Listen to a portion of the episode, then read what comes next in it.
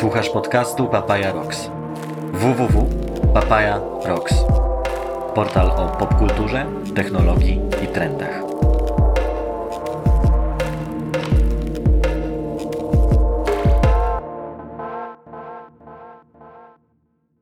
Rok 2020 się kończy.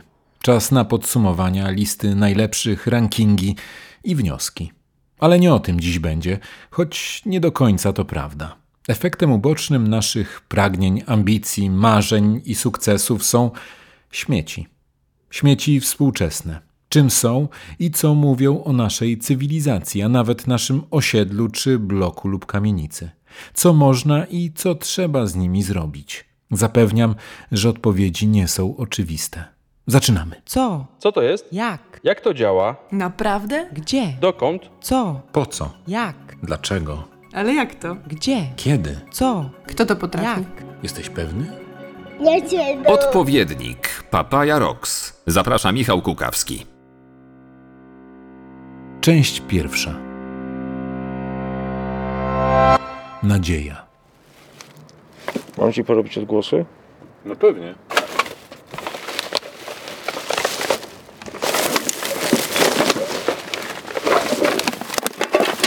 Jestem na warszawskim Muranowie. To tu artysta wizualny Paweł Ponury-Żukowski organizuje tak zwane trash walki. Cześć. Hej, hej, cześć, cześć. Jak tam? Jako, tako. Tak? No, a jak ty? Słuchaj, no wyleciałem w czwartek z roboty. Co? Wyleciałem w czwartek w roboty, więc e, tak to. Masz jakąś wizję Koncepcję? dziennikarską? No taką, że pogadamy, jak ty te obiekty traktujesz, co ty z nimi robisz, do czego ci to służy, jak ty o tym w ogóle myślisz. A, Tym, czego ludzie nie, nie chcą, a tobie się przydaje. Paweł do końca listopada pracował jako fotoedytor w jednej z redakcji. Jako artysta skupia się na niestandardowych formach wyrazu, unika fotografii, a do tworzenia swojej sztuki często wykorzystuje znaleziska ze śmietników, przedmioty, których inni się pozbyli.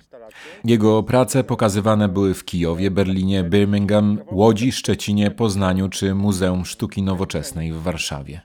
Do końca grudnia można oglądać jego wystawę zatytułowaną Kurtyna w BWA w Zielonej Górze. Spotkaliśmy się tydzień przed jej otwarciem. Stoimy na rogu e, Karmelickiej i Nowolipek. Jak gdyby mieszkam tutaj zaraz obok.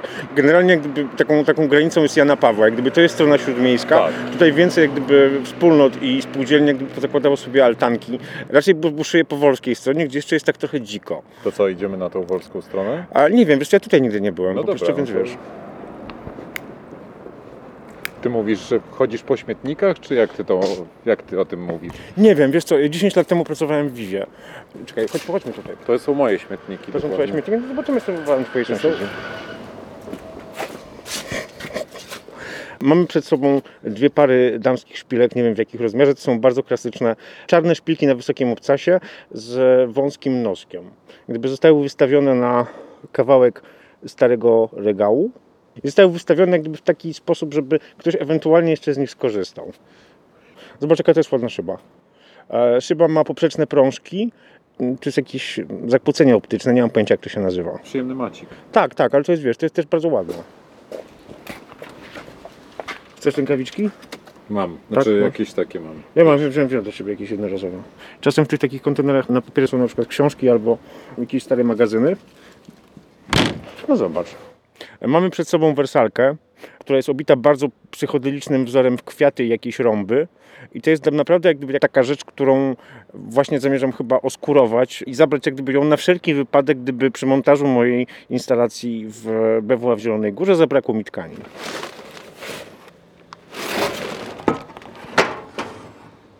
Tutaj teraz następuje coś, co ci chciałem pokazać. Teraz pierwszy raz używam tego, tego gadżetu tak właściwie. Czołówka? Tak, czołówka. I co, lepiej? Ściągam e, nóż, taki nóż segmentowy, który jest bardzo ostry.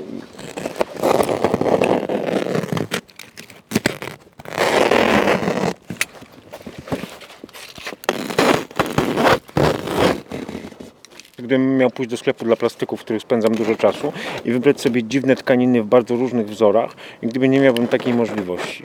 A tutaj nagle masz, e, wiesz, masz no zobacz na ten wzór, on jest bardzo dziwny. Takie dziwne wzory mi się przydadzą, tak czy.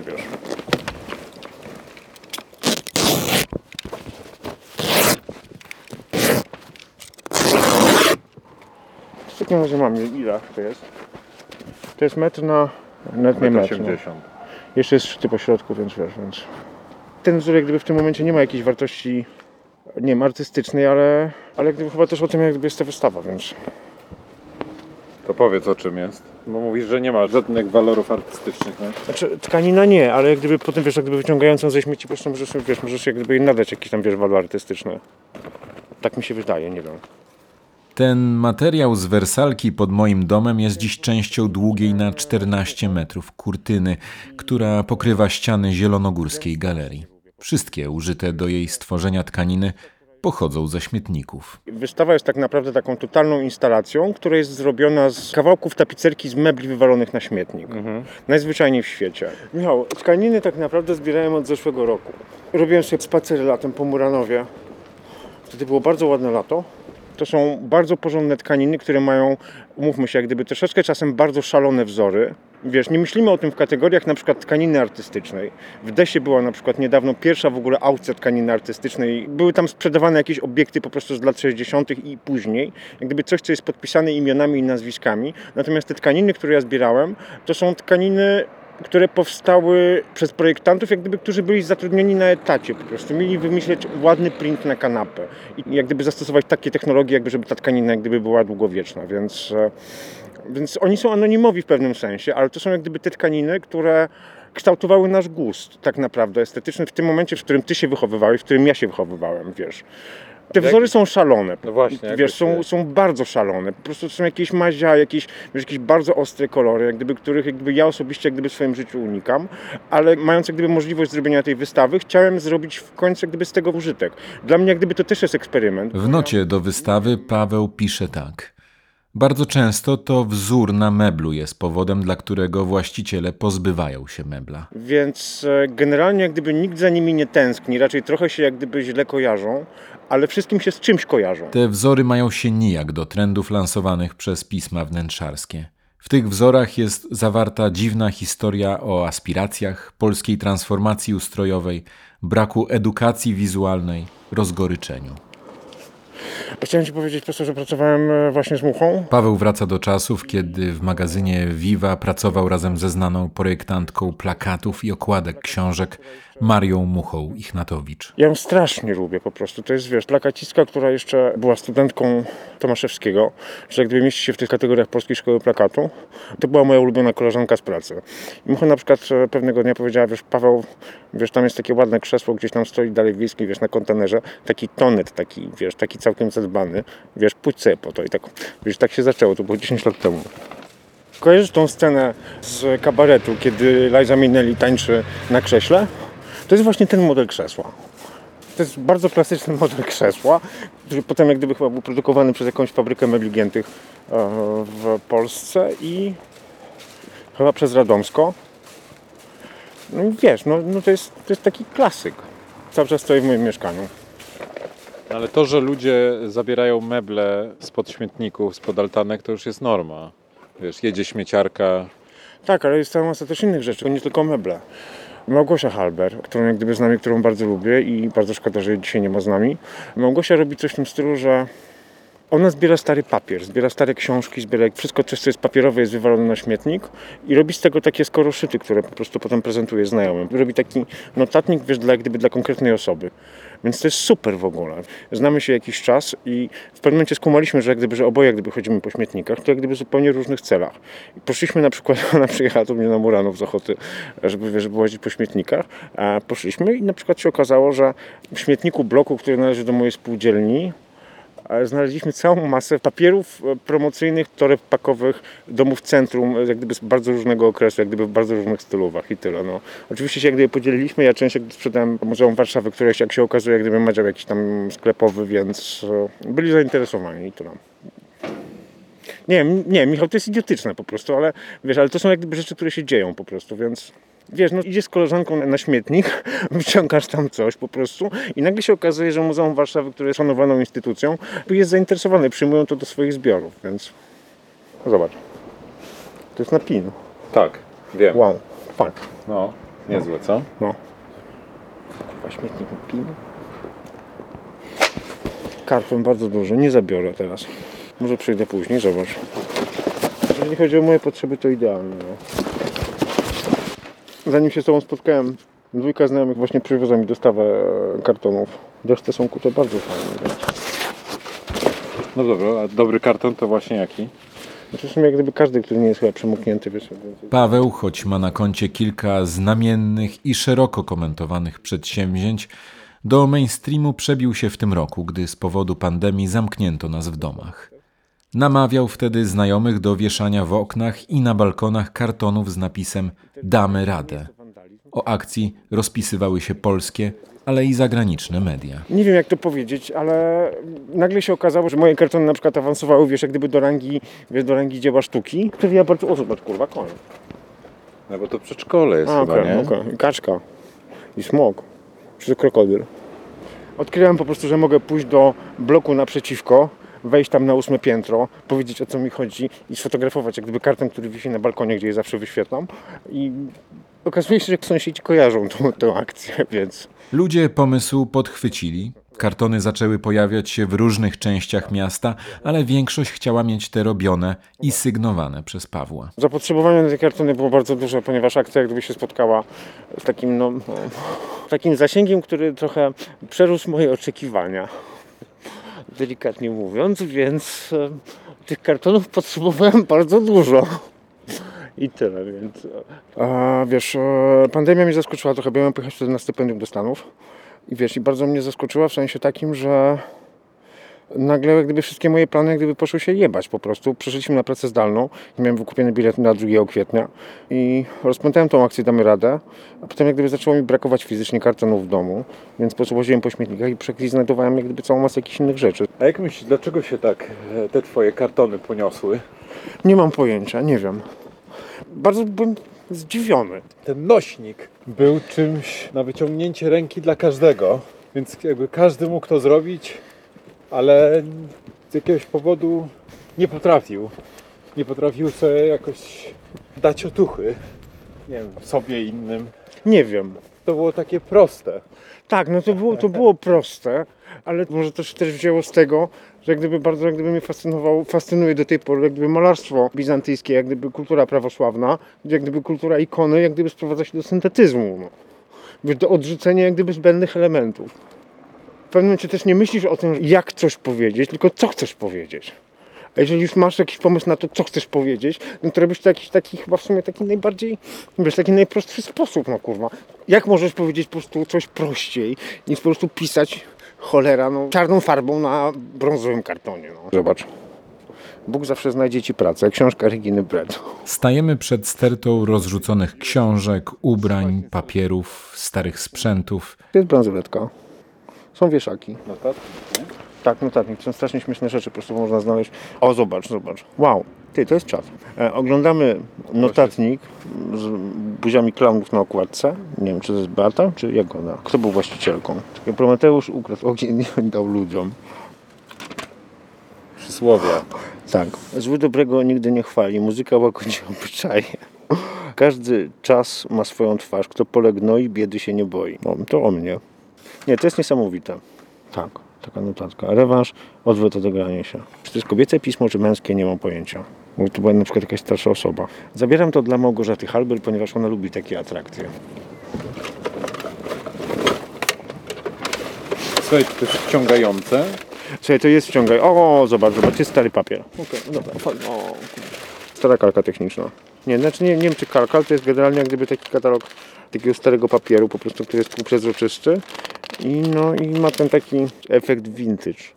E, Ponieważ jest właśnie świeżo wyciągnięty ze śmietnika, więc na pewno ma efekt vintage, który może zostać spożytkowany w twórczości plastycznej osób zaangażowanych w problem e, nadmiaru konsumpcji, e, czyli takich jak ja, więc zabieram to.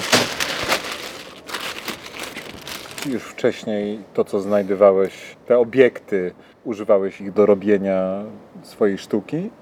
Tak, znaczy nie pamiętam kiedy to się zaczęło, ale zacząłem jakoś tak powoli wykorzystywać. W zeszłym roku na przykład robiłem cykl monotypii oparty na jakimś tam starym projekcie, ale wykorzystywałem do tego na przykład papier kancelaryjny. Nie mam pojęcia jak to jest teraz, jak musisz napisać wypracowanie na polskim, ale dostawałeś ileś tam arkuszy papieru kancelaryjnego podstemplowanego, który jest formatu A3, który jest jakimś takim podstawowym jak gdyby standardem ekspozycyjnym, tak właściwie.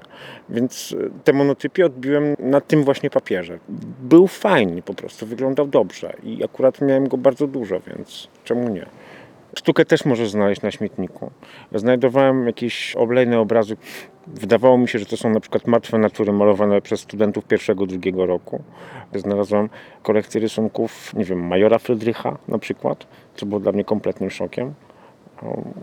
Jest bardzo dużo rzeczy. Tak naprawdę, jeżeli widzisz jakiś obiekt, który ma fajną formę, kiedy widzisz, że to jest przemyślane, że to nie jest przypadek, że tym jest coś intrygującego i nagle się okazuje, że po jakimś researchu w internecie, że to jest coś wartościowego. Znalazłem na przykład krzesło Wandy Gengi, które zostało zaprojektowane chyba w 58 roku i było produkowane chyba do 62. One było totalnie jak gdyby uwalone farbą. Ono jest ładne po prostu, to ładny obiekt. Widać było, że, gdyby, że tam są jak gdyby właściwe proporcje i tak dalej. Przyniosłem je do domu, jak gdyby wygooglowałem chwilę, wszedłem na Facebooka, zapytałem na innej grupie. Okazało się, że to jest krzesło Wandy Gengi po prostu, które no, teraz stoi u mnie w domu. Ponieważ znajomi pytali go, jak on to robi, że ciągle znajduje coś ciekawego i wartościowego, Paweł zaczął organizować trashwalki. trashwalki, czyli spacery po śmietnikach dla znajomych. Po prostu spotykaliśmy się u mnie, jedliśmy jakiś posiłek, a potem sobie szliśmy na spacer i oglądaliśmy wszyscy śmietniki. I to było super. Na pierwszym trashwalku pojawiły się bardzo fajne osoby. I właśnie poszliśmy tak sobie razem i znaleźliśmy między innymi, nie wiem, 10-kilogramowy kamień z soli. Zuza Piątkowska pracuje jako scenografka, więc Zuza wzięła to po prostu jako gadżet na scenografię. Taki kryształ soli. A to jest tak, że jeszcze cię coś zaskakuje, że ludzie wywalają? Nie, nie, bardziej mnie to cieszy, że wywalają, ponieważ um, korzystam z tego. Wiesz, to są strasznie śmieszne sytuacje. Takie na przykład jak Tomek Partyka, malarz, wykorzystuje na przykład w swoich instalacjach takie nóżki meblowe z lat 60. Wiesz, no dostarczą mu te nóżki. I tyle, wiesz, jak gdyby mam kupę znajomych, którzy po prostu, którzy to wykorzystują. Wiesz, no jest taka troszeczkę jakaś taka, to nie jest subkultura, ale wśród moich znajomych jest jakieś takie grono, które nie ma żadnego problemu, żeby zjeść frigańskie jedzenie. Czyli jedzenie zrobione z rzeczy wywalonych przez sklepy na, na śmietnik. Pierwszy raz tak naprawdę zgarnąłem jedzenie ze śmietnika, jak studiowałem w Poznaniu na Akademii. Budziłem się w sobotę około 15, mieszkałem przy rynku Jeżyckim i tak chciałem sobie pójść kupić sobie coś do jedzenia, ale w sobotę o 15 okazało się, że handlarze już poszli i po prostu zostawili to, czego nie sprzedali. I tego było bardzo dużo. Zrobiłem jakąś bardzo dużą ilość jakiegoś sosu do spaghetti, no i cała kamienica miała dobry weekend. Więc to było super. Najfajniejsze jest to po prostu też wiesz, że łażę po śmietnikach, łaziłem po śmietnikach, zapraszałem znajomych, żeby po prostu, żeby łazili ze mną po śmietnikach i nagle się okazuje, że ludzie kompletnie nie mają z tym problemu. Ludzie bardzo fajnie reagują i na przykład mówią, że jak coś będzie trzeba, to ja wpuszczę i tak dalej, a ty skoro ja już wyrzucam, to Państwo zobaczą sobie, to ja poczekam. Dopiero później zamknę. To jest super po prostu. Zdarzało mi się na przykład przynosić jakieś kwiatki ze śmietników i stawiać w ogródku przed moim blokiem. Moja sąsiadka z piętra niżej no mówi, a to pan przyniósł, tak? Ja mówię, no tak, a ze śmietnika? Tak, a to ja podlałam, bo miał sucho. No zobacz, to jest na przykład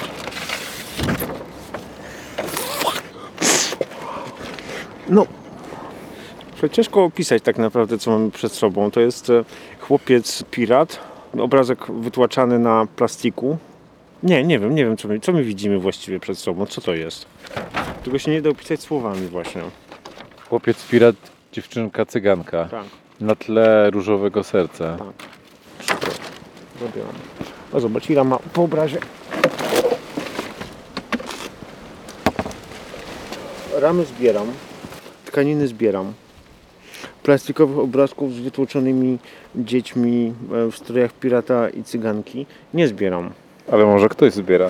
Właśnie tak, tylko zastanawiam się kto po prostu. Pewnie jak wrzucę na Facebooka, to się wiesz, to się okaże.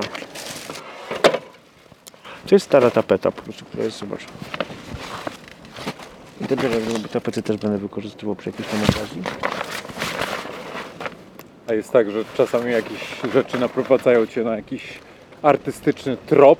Nie, nie wiem, nie wiem. Znaczy ja muszę do tego dojrzeć po prostu, bo wiesz, bo zacząłem zbierać takie... mm, I to jeszcze też czeka jak gdyby na jakiś swój moment. Robię sobie jakieś takie archiwum materiałów po prostu i dopiero potem jak gdyby za jakiś czas będę z tego korzystał, więc... Więc tyle. No teraz to jak gdyby powoli, powoli przenoszę do pracowni.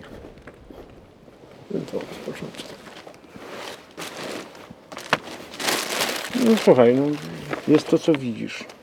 Tu masz na przykład starą walizkę. Zbierałem kiedyś stare walizki, miałem jakieś wrażenie po prostu, że zrobię z nich kiedyś coś. Nie zrobiłem. To zabrał ode mnie kolega scenograf, który potrzebuje po prostu takich gadżetów. A co, czego ci ludzie, którymi robiłeś trashwalki szukali? Myśmy troszeczkę jak gdyby szli, jak, znaczy nie na takiej zasadzie, że szukaliśmy, ale potem się nagle okazuje, że coś się komuś przydaje. Na przykład poszliśmy na tył takiego centrum handlowego i tam po jakiejś scenografii z jakiegoś eventu została bardzo duża ilość jakiejś czarnej wykładziny dywanowej. I koleżanka powiedziała sobie, Paweł, przechowaj mi to, ja sobie tym wyłożę pracownię. I tyle, wiesz. Nagle się okazuje, że znajdujesz coś, do czego możesz mieć zastosowanie jak gdyby później. Więc wydaje mi się, że w chodzeniu po śmietnikach jest taka sama zasada jak w życiu, że trzeba być otwartym i wyluzowanym.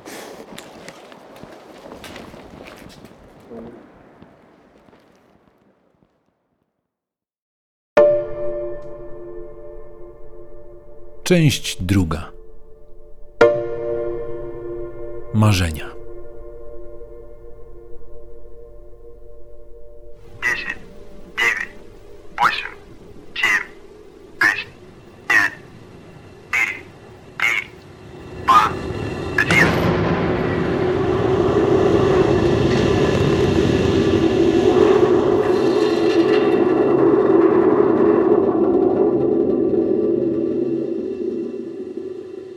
Pierwszy był Sputnik 1. 4 października 1957 roku obiekt stworzony przez człowieka po raz pierwszy został umieszczony na orbicie okołoziemskiej. Tak rozpoczęła się era eksploracji kosmosu.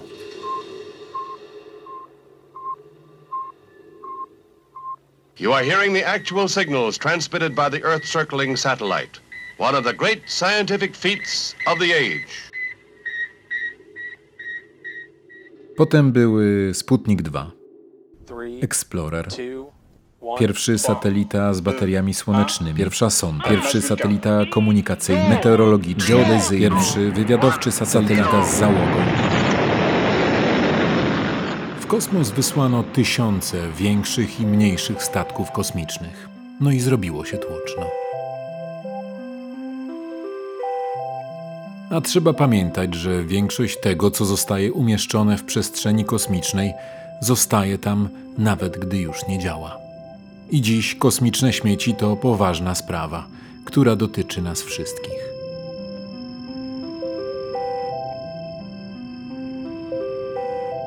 To są pozostałości urządzeń, które były wyniesione na orbitę lub posłużyły do wyniesienia na orbitę na przykład człony rakiet albo nieaktywne satelity i też y, odłamki z tych, tychże urządzeń. To znaczy niedziałające satelity mają tendencję do rozpadania się albo dochodzi do zderzeń na orbicie, albo kraje zaawansowane w branży kosmicznej testują broń antysatelitarną. Wszystkie te czynności prowadzą do wytwarzania śmieci kosmicznych. To Marcin Konacki z Departamentu Badań i Innowacji w Polskiej Agencji Kosmicznej oraz profesor w Centrum Astronomicznym imienia Mikołaja Kopernika Polskiej Akademii Nauk. No, początki podboju kosmosu to była taka powiedzmy radosna twórczość, to znaczy nikt się specjalnie nie przejmował tym, że mogą być śmieci. Ponadto to jest branża, w której o sukces jest niełatwo, to znaczy za udanymi misjami jest całe mnóstwo historycznie misji, które się nie powiodły, to znaczy wyjście na orbitę było nie do końca takie jak należy, albo satelita nie zadziałał. Także oprócz pewnej grupy satelitów, które działały, działają, było całe mnóstwo rzeczy, które są w kosmosie, ale po prostu się misja nie powiodła, więc stały się natychmiast śmieciem. Ileś lat temu doszło też do kolizji aktywnego satelity z nieaktywnym satelitą. Wszystkie te zdarzenia generują tysiące nowych śmieci. W katalogu NORAD, prowadzonym przez amerykańskie wojsko, sklasyfikowano i opisano kilkadziesiąt tysięcy obiektów w kosmosie. Większość to śmieci, choć część spadła, spłonęła w atmosferze lub uległa zniszczeniu. Na liście z numerem 43205 jest na przykład wystrzelony w 2018 roku samochód Tesla. Then the beautiful shots of uh, Starman chilling in the Tesla Roadster. Uh, just absolutely incredible. On też jest śmieciem, choć mało groźnym, bo orbituje wokół Słońca. Najbardziej zanieczyszczonym obszarem jest niska orbita okołoziemska. Międzynarodowa Stacja Kosmiczna jest niedaleko, bo 400 km nad Ziemią. Najgęściej jest na wysokości 800 km. Na tysiącu już robi się luźniej. Wśród śmieci są nieczynne satelity wielkości samochodu, ale też elementy nie większe niż wiaderko i też całkiem małe, jak na przykład osłonka obiektywu kamery, która samoczynnie odpadła, gdy sprzęt został włączony zdalnie. A teraz trochę liczb. Statystyki dotyczą śmieci kosmicznych o rozmiarach od milimetra w górę i takich od milimetra do centymetra jest na orbicie według szacunków statystycznych prawie 130 milionów. Niestety. Tych y, o rozmiarach od centymetra do 10 centymetrów według szacunków mamy około 900 tysięcy. Przy czym, co warto wiedzieć, odłamek o rozmiarach kilku milimetrów jest już potencjalnym zagrożeniem. Był taki przypadek przed paru laty, kiedy według oceny 5-milimetrowy śmieć uderzył w panel aktywnego satelity i spowodował uszkodzenia o średnicy około 40 cm. Także dużo tego jest.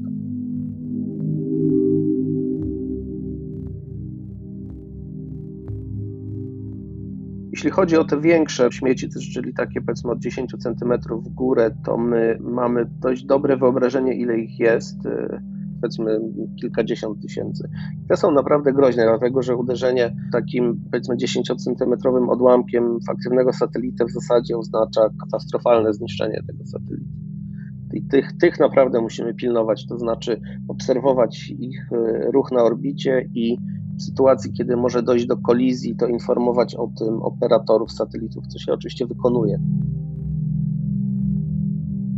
Jan Szymiński. I basically specialized in space debris, but specifically in space debris observations. Jan Simiński z Europejskiej Agencji Kosmicznej jest odpowiedzialny za obserwowanie kosmicznych odpadów oraz przewidywanie, czy raczej wyliczanie trajektorii ich lotu, by móc uniknąć z nimi zderzenia. ESA ma 20 satelitów narażonych na kolizję, więc Jan Simiński ma sporo pracy. Ostrzeżenia przychodzą coraz częściej, ale nie wszystkie są na tyle groźne, by podejmować nagłe działania.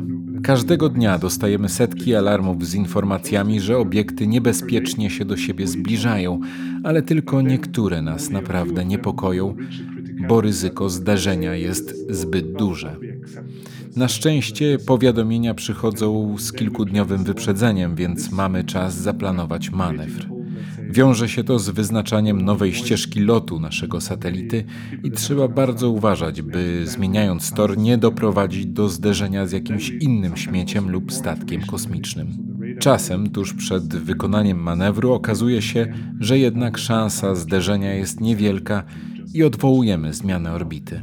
Ale tak to już jest. Mamy 20 satelitów i każdy z nich mniej więcej co dwa miesiące musi zostać przestawiony, by uniknąć kolizji. every second month we then actually also do the maneuver. But this is only one spacecraft, and we operate 20 spacecraft in total, around 20 spacecraft.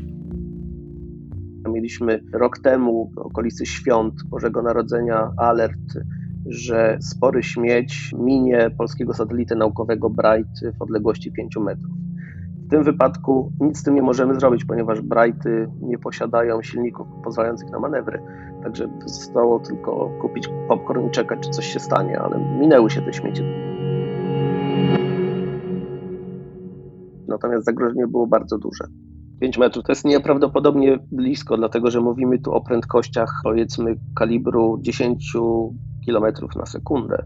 To zderzenie przy takiej prędkości to jest no, kompletne zniszczenie satelity na drobiazgi. Problemem, jak podkreśla Jan Simiński, jest to, że obserwacje śmieci to trudna sprawa. Po pierwsze, dzisiejsze radary wychwytują obiekty wielkości piłki tenisowej i większe, a przecież już centymetrowy odłamek może narobić wielkich szkód. Zdaje się, że takie odpryski farby orbitujące potrafiły zrobić dziurki, rysy na oknach stacji kosmicznych. Te małe śmieci są groźne, bo ich nie widać i nie da się ich minąć. A te większe trzeba cały czas monitorować, co jest trudne, bo jest ich coraz więcej, nie zawsze je widać i łatwo je pomylić, na przykład z manewrującym satelitą. Co prawda, nowa technologia pomoże rozwiązać część tych problemów, ale też przyniesie kolejne. We are developing new sensor systems that are more capable. And for example, the Americans are building a new radar fence, what's called because it's really the beam scans the sky in a fence-like pattern. And this will be, or apparently will, or able to see objects in the size of, let's say, a ping pong ball. And then this 30,000 objects that we see currently will increase to something like 100,000 objects, which also means more work for us because now, now we can see more objects that we didn't care before about, let's say for the avoidance maneuver planning. But now we have to consider this as well. So that's that's something challenging coming up for us as well. And to put these numbers into perspective, there's only 3,000 objects currently that are active satellites.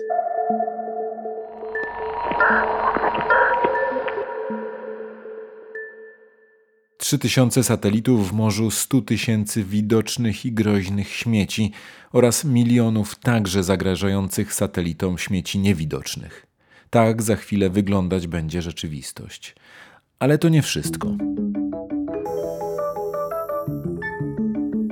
Wielkie korporacje i kosmiczne startupy chcą w najbliższym czasie umieścić na niskiej orbicie okołoziemskiej dziesiątki tysięcy nowych satelitów.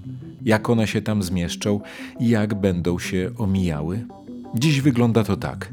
Gdy Jan Simiński i jego zespół zauważył, że jeden z satelitów Europejskiej Agencji Kosmicznej jest na torze kolizyjnym z innym czynnym satelitą, kontaktują się z jego operatorem, by uzgodnić manewry. And what we do is we write emails, right? Because that's, yes, and even worse, sometimes we don't even have the email address. So what, what happened already once for me, even I was on, on call shift, I looked in the internet, I googled the company, I used the contact form, and I told them, please connect me with your flight dynamics. We have a close approach in uh, five days. I would like to coordinate our actions, right? And then luckily in that case, flight dynamics people from the other team they replied to this internet contact uh, form request. And I, we could uh, exchange orbits. I can, could tell them this is our best orbital estimate that we have right now and they could give me theirs. And we can see okay this is still valid or not. But of course this is now fine. We have 20 satellites and we can do this manual writing emails and asking uh, and exchanging orbits. But if you have 10,000 of satellites there in your altitude it's impossible. So, of course, then we have to automate. This is one of the current, let's say, program activities that we in ESA do is that we want to develop the technology in Europe to automate collision avoidance. Dziś wystarcza pisanie maili, ale jeśli nagle w kosmosie pojawi się 10 czy 20 razy więcej satelitów niż jest ich teraz, poczta elektroniczna nie wystarczy.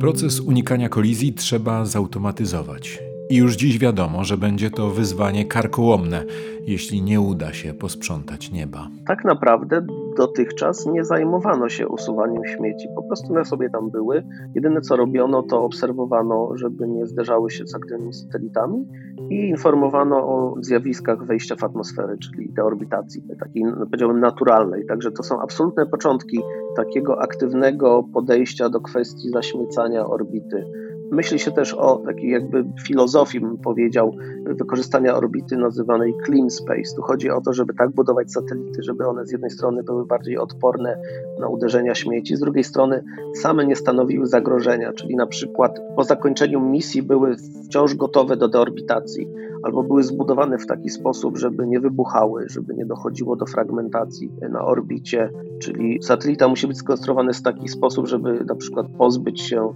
resztek paliwa albo pozbyć się zmagazynowanej energii.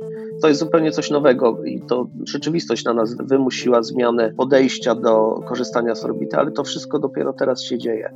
Także to, co mamy, to są zaszłości budowane przez dziesięciolecia takiego beztroskiego konsumowania przestrzeni na orbicie, ale to się nam kończy i musimy diametralnie zmienić sposób, w jaki wynosimy i operujemy satelitami, żeby nie pogorszyć tej sytuacji, bo bardzo szybko doszłoby do sytuacji, w której orbita będzie nieużyteczna. A to jest bardzo duże zagrożenie dla cywilizacji, ponieważ w tej chwili już nie jesteśmy w stanie obejść się bez usług z wykorzystaniem satelitów. Telekomunikacja, prognozowanie pogody, śledzenie zmian klimatycznych, GPS. Przykłady naszego uzależnienia od satelitów można mnożyć i trudno naprawdę sobie wyobrazić, jakie skutki może mieć jeszcze większe zaśmiecenie przestrzeni wokół naszej planety. Wielu naukowców obawia się syndromu Kesslera, czyli sytuacji opisanej przez amerykańskiego astrofizyka z NASA. Kosmiczne śmieci nagromadzone na niskiej orbicie okołoziemskiej zderzają się ze sobą, generując w ten sposób nowe szczątki, które z kolei ponownie się ze sobą zderzają, generują jeszcze więcej odłamków i przy okazji niszczą aktywne satelity.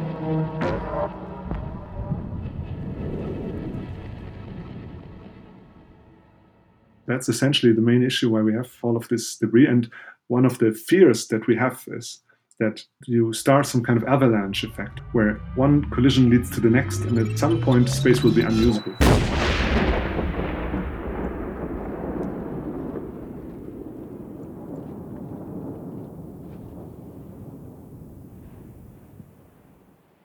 Na początku grudnia tego roku Europejska Agencja Kosmiczna podpisała kontrakt z grupą przedsiębiorstw pod przewodnictwem szwajcarskiego startupu na zakup usługi sprzątania orbity.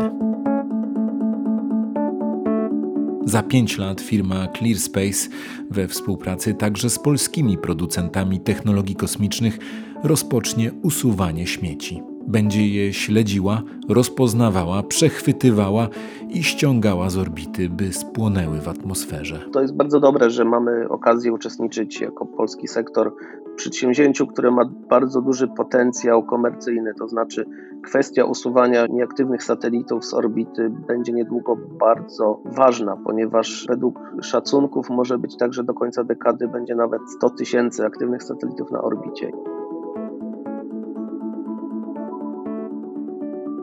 Another way of uh, reducing this pollution of space is not bringing it down into the atmosphere, but actually bringing it up or somewhere else in a so called uh, graveyard orbit.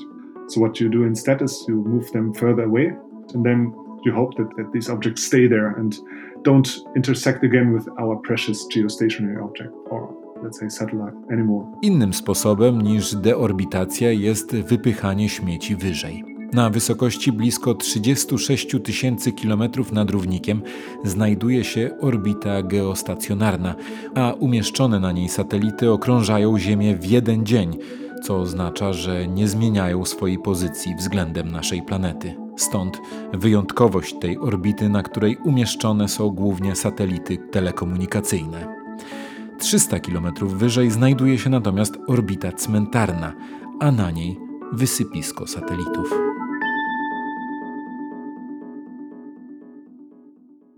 Jak potoczy się czyszczenie kosmosu?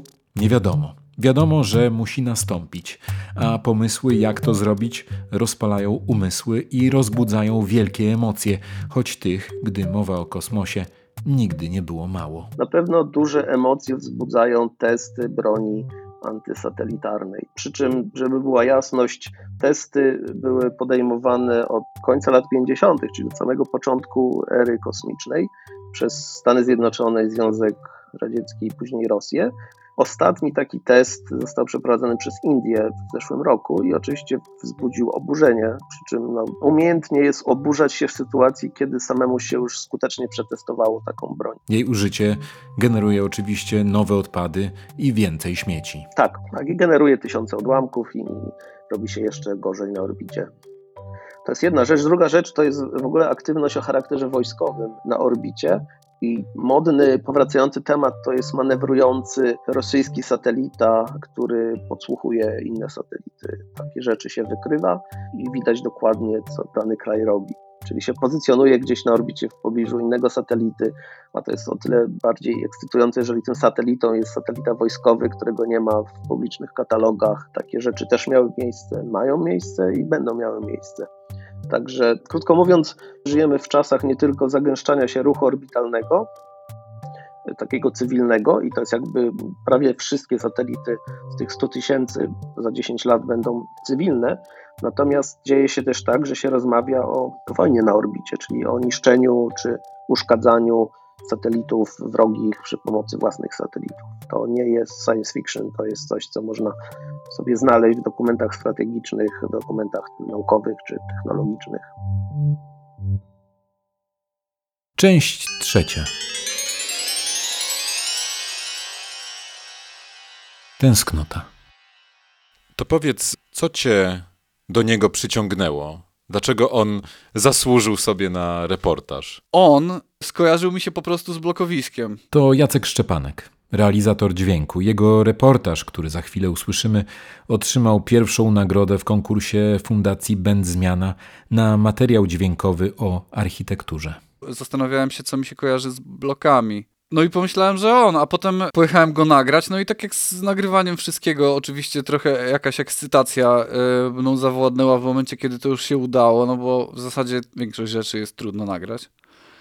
Zwłaszcza jeśli coś jest w bloku, jeśli nie da się tego od tego bloku oddzielić. No ale się udało i odkryłem, że, że on rzeczywiście fajnie brzmi. Trochę to przerosło moje oczekiwania. Myślałem, że będzie fajnie, ale nie wiedziałem, że aż tak fajnie jednak on jest długi, ma wiele metrów, więc e, to tam też opóźnienia jakieś wchodzą już. Więc okazało się, że ma to potencjał, no i wtedy marzyłem sobie, że jak będę miał więcej czasu, to przysłucham się mu bliżej. To może zdradźmy, że chodzi o syp na śmieci. Yy, zewsząd słyszałem, że te sypy są likwidowane.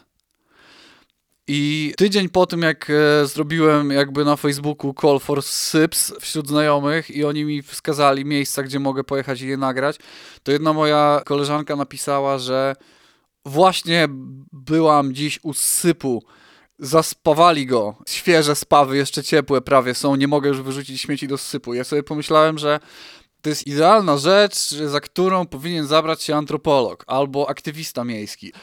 Można by jakoś e, sentymentalnie trochę, a trochę, nie wiem, etnograficznie wrócić do tego sypu, który właśnie jakby ginie na naszych oczach, więc idealny temat. E, to też ta moja koleżanka, która mi doniosła o zaspawanym sypie, to ona napisała mi wtedy taką wiadomość.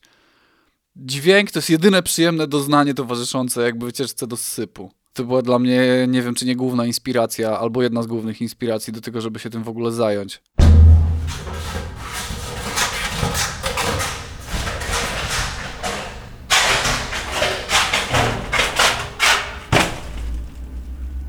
Dźwięk to jest coś, co jest najpiękniejszą, najjaśniejszą stroną sypu.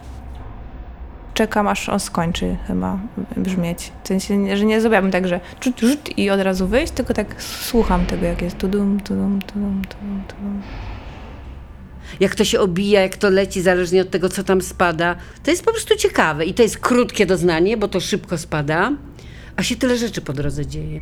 To jelito bloku wchodzi w skład różnych takich fenomenów akustycznych, które współtworzą pejzaż e, dźwiękowy bloku. To jest zawsze krótka wycieczka, ale jest ten moment niespodzianki w niej, że zamykasz tę szufladę i tam się już dzieją rzeczy, tam się dzieje grawitacja.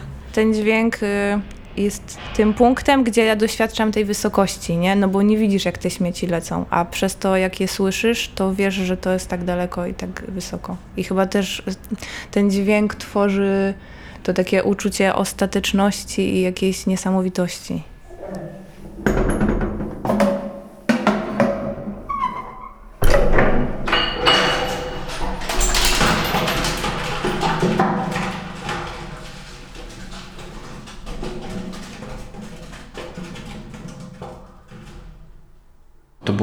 Kiedy jeszcze w ogóle nie było żadnej segregacji odpadów.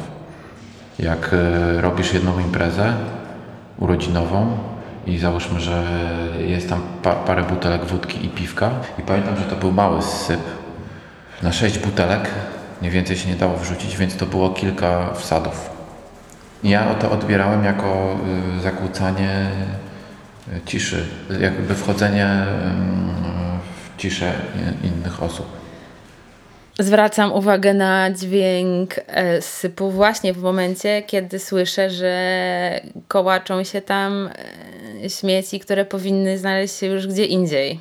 Kiedy słyszę szkło, które e, chyba jako jedyne w procesie spadania z sypem rozpada się na kawałki, to też wiem, że coś jest nie tak i odliczasz po prostu, wiesz na którym jesteś piętrze, już jesteś przyzwyczajony do tego, że za dokładnie 3,5 sekundy usłyszysz hałas.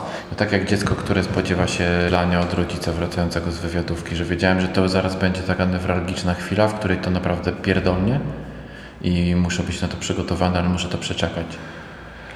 Ale nie potrafię sobie przypomnieć, czemu w ogóle nie wolałem tego znosić. Pewnie po prostu ze zwyczajnego lenistwa, albo wszyscy tak robili byłem do tego przyzwyczajony.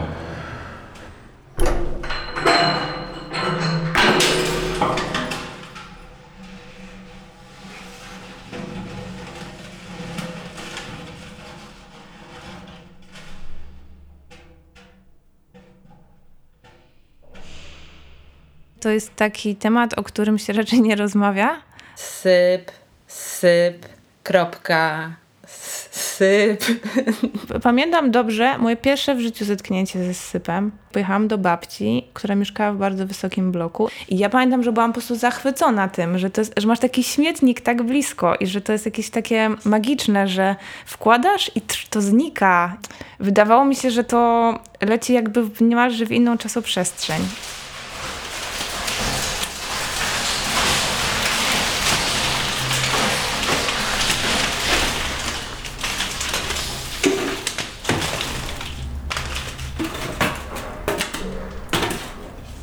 Sama mm, zasada sypu myślę, że jest bardzo w porządku, jest dużym udogodnieniem dla mieszkańców. Ogólnie rzecz biorąc, wypas. Robię kilka kroków, wywalam śmieci do rury i już o nich nie myślę i już mam je z głowy. Moim zdaniem sypy na klatkach schodowych powinny zostać i dla starszych osób są bardziej korzystne. Dzień dobry. Sypach jest coś takiego bardzo obleśnego. Syp jest za tymi drzwiami taki zatęchły na maksa i tak jakby na nim się tak wzbierało wielowarstwowo coś. Decydujesz się do nich chodzić, mimo że no, mógłbyś niby wynieść śmieci na dwór, bo jest jednak ta wygoda, że to jest bliżej. I to jest takie mm, wieczne targowanie się, na ile obrzydzenia możesz sobie pozwolić w imię wygody.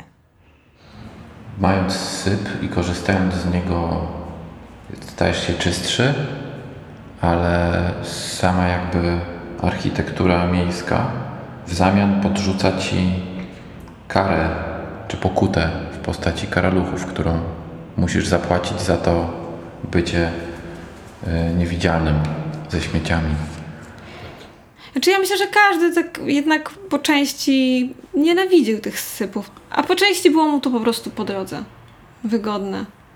Syp powoduje, że wszystkie lęki nowoczesnych higienistów się uruchamiają. Jest przestrzenią ciemną, niedostępną, nie widzisz jej, nie możesz jej wysprzątać.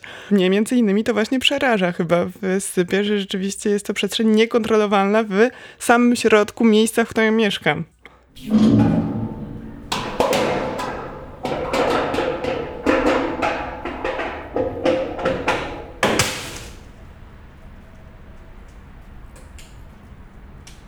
A bym chciała zobaczyć hasło syp na Wikipedii na przykład.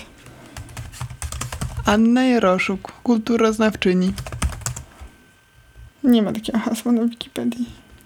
Syp i dźwigi osobowe w budynkach mieszkalnych, materiał dydaktyczny dla klasy pierwszej LO 1996. To może jest jeszcze pochwała sypu. Ostatnie e, momenty, kiedy o sypie uczono w liceum. W budynkach mieszkalnych o wysokości powyżej czterech kondygnacji zaleca się projektowanie sypów na odpadki. Zarówno w dolnej komorze, jak i w poszczególnych komorach wsypowych na kondygnacjach należy zapewnić dobrze działającą wentylację grawitacyjną lub mechaniczną, a w komorze najwyższej, nad sypem, musi znajdować się zespół urządzeń do mycia i czyszczenia sypu.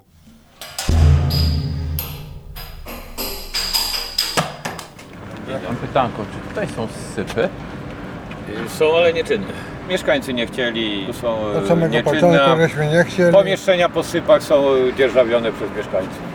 Jak ja się tu sprowadziłam 5 lat temu, to już była mowa, że o, będą zamykać sypy. No i faktycznie zamknęli. Czy słyszałeś w moich tekstach, że chcę wychowywać syna w zasyfiałej ruderze? Ty chcesz... Kawał pręta jest wspawany w tą szczelinę między szufladą a tą ścianą. Dla bloków, zaspawanych sypów, widoków, pono i soku, przełom na przełomie Nie będę czekał dłużej, sprawdzę i wrócę. No, Zaspawane. zaspawane. Tak. Nazywam się Robert Gałązka, jestem kierownikiem osiedla Kijowska. Mamy około 17 budynków z komorami sypowymi. Próbowaliśmy likwidować te sypy, te tak zwane zbiorcze komory. No ale niestety jest, mieszka gro osób starszych, którzy po przeprowadzonych ankietach się na to nie zgodzili. No. 75% było przeciwnych likwidacji. Byśmy mogli zlikwidować te sypy i pozostać przy tych samych altankach do segregacji. No ale mamy budynki po 480 lokali, czyli mieszka około 1,5 tysiąca ludzi, no to byśmy przed tym budynkiem musieli hangar altanek śmieciowych wystawić. Rozbicka Renata, gospodarz domu. Nie poradziłby sobie człowiek z tymi y, śmiećmi w altankach sypowych. To są za duże budynki. Ja nie widzę tego.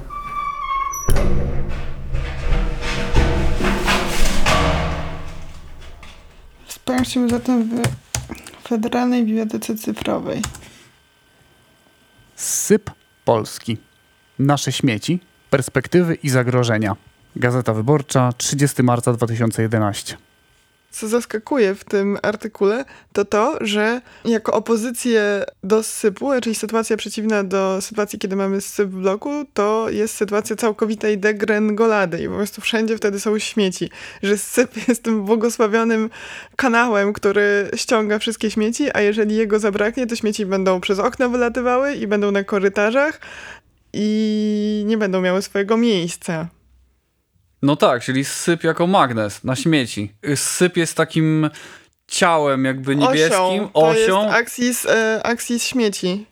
Znaczy pewnie to jest też odpowiednia retoryka, żeby przekonać wszystkich, że te sypy są potrzebne.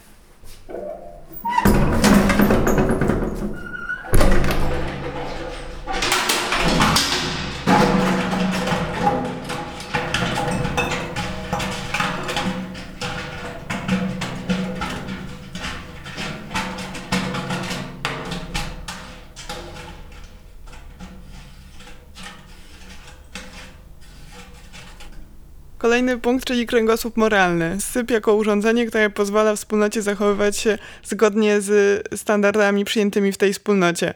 To znaczy po prostu wszyscy, y, niezależnie od swoich też możliwości fizycznych, mogą tak czy siak zachować się zgodnie z tymi zasadami, bo mają dwa kroki do sypu i wrzucają mm, śmieci do sypu. A kiedy go zabraknie, to trzeba ten kręgosłup moralny gdzie indziej ustanowić, czyli trzeba powołać instytucję nakładającą sankcje na osoby, które nie przestrzegają tego porządku społecznego.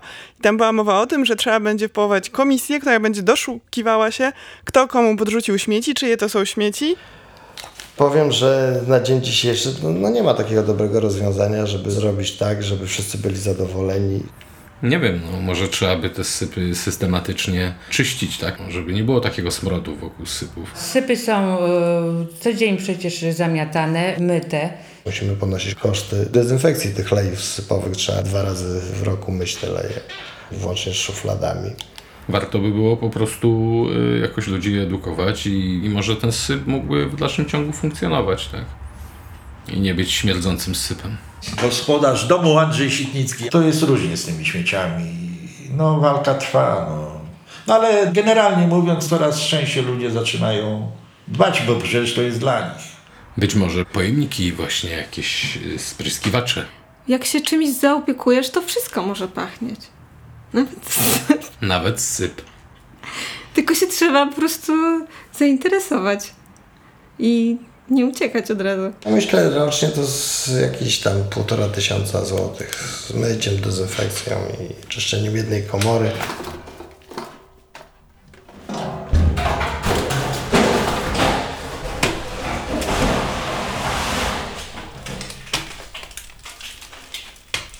Jak worek z plastikiem utknie w sypie, to wtedy jest dupa. Zapchany syp to też e, jest taki wątek, który pojawił się w naszym bloku. Należy wiedzieć co, jak, kiedy i w jaki sposób w sypie umieścić. Jeżeli nie wykażemy się cierpliwością przy korzystaniu ze sypu, bo również często korzystanie ze sypu wymaga poporcjowania śmieci, wymaga wrzucania ich w sposób jakiś taki usystematyzowany, nie wszystko od razu. Jeżeli nie dotrzymamy tych standardów, tych dobrych praktyk związanych z używaniem sypu, może to doprowadzić do jego niedrożności. Ale i pęka właśnie od wrzucania gruzu. Wrzucania gruzu, ale pęka od rzucania, później następuje zapchanie Tak, poprzez, tak, że tak. rzucą jakiś patyk i to się wszystko zapycha. Nie można mieć za dużego worka i na pewno nie można mieć żadnych wystających rzeczy typu kartony. I potem jak to wkładasz, to myślę, że dobrze jest tak dość głęboko włożyć, a potem dość zamaszyście machnąć i tak nawet czasem jak on utknie, to tak jeszcze tak kilka razy stuknąć tym.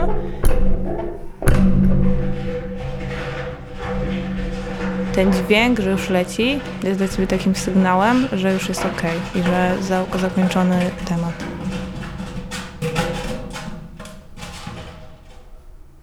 Chociaż i tak zawsze potem jeszcze otwieram i sprawdzam, czy spadło.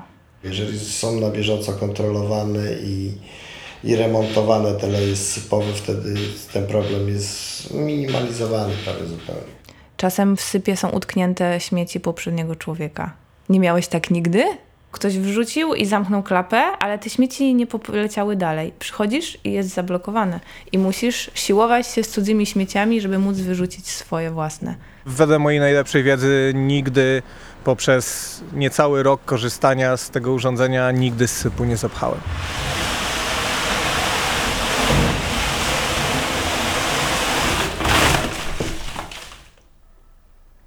Trzeba spełnić ileś warunków i dzięki temu to będzie wspaniałe, no czyli po prostu utopia.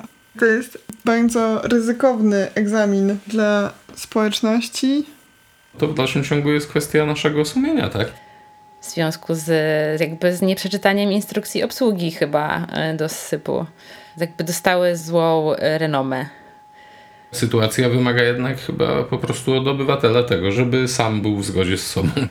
Wychodzi z tego artykułu, że sypy wymagają współpracy, co by było smutną refleksją i wnioskiem z tego, że wszyscy chcą sypy zamykać w Polsce. Współpraca nie zadziałała.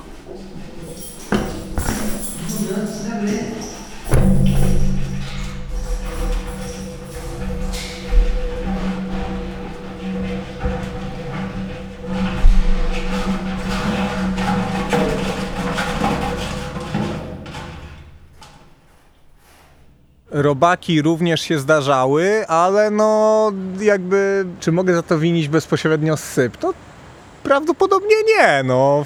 E, Gospodarz i tak dalej zarzekają się, że syp jest czyściutki, no więc być może faktycznie tak jest. I ten syp staje się takim kozłem ofiarnym tej sytuacji, no. Jeżeli mamy na przykład sami niedostatki jakieś właśnie w swoim otoczeniu, to może najprościej zrzucić na syp, bowiem on się nie obroni, on nie przemówi.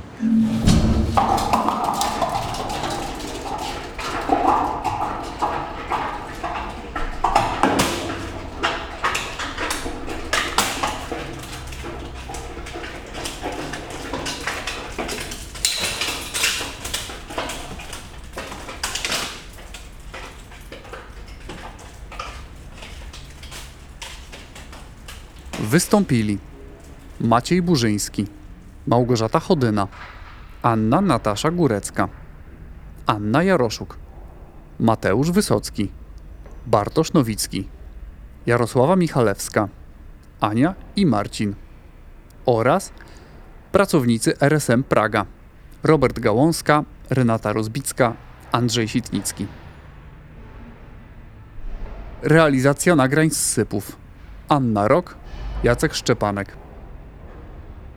Wrzucacze śmieci Jędrzej Brzeziński, Maciej Burzyński, Anna Rok.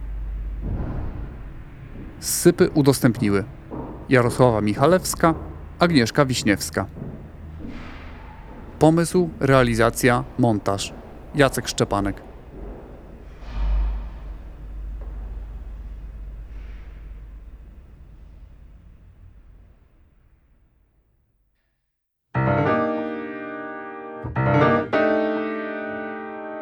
Dziękuję Jackowi za możliwość włączenia jego reportażu do tego odcinka odpowiednika.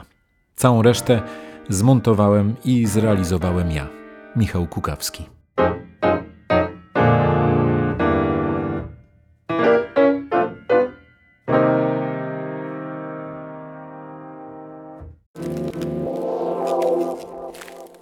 To był podcast Papaya Rocks. www.papaya Rocks.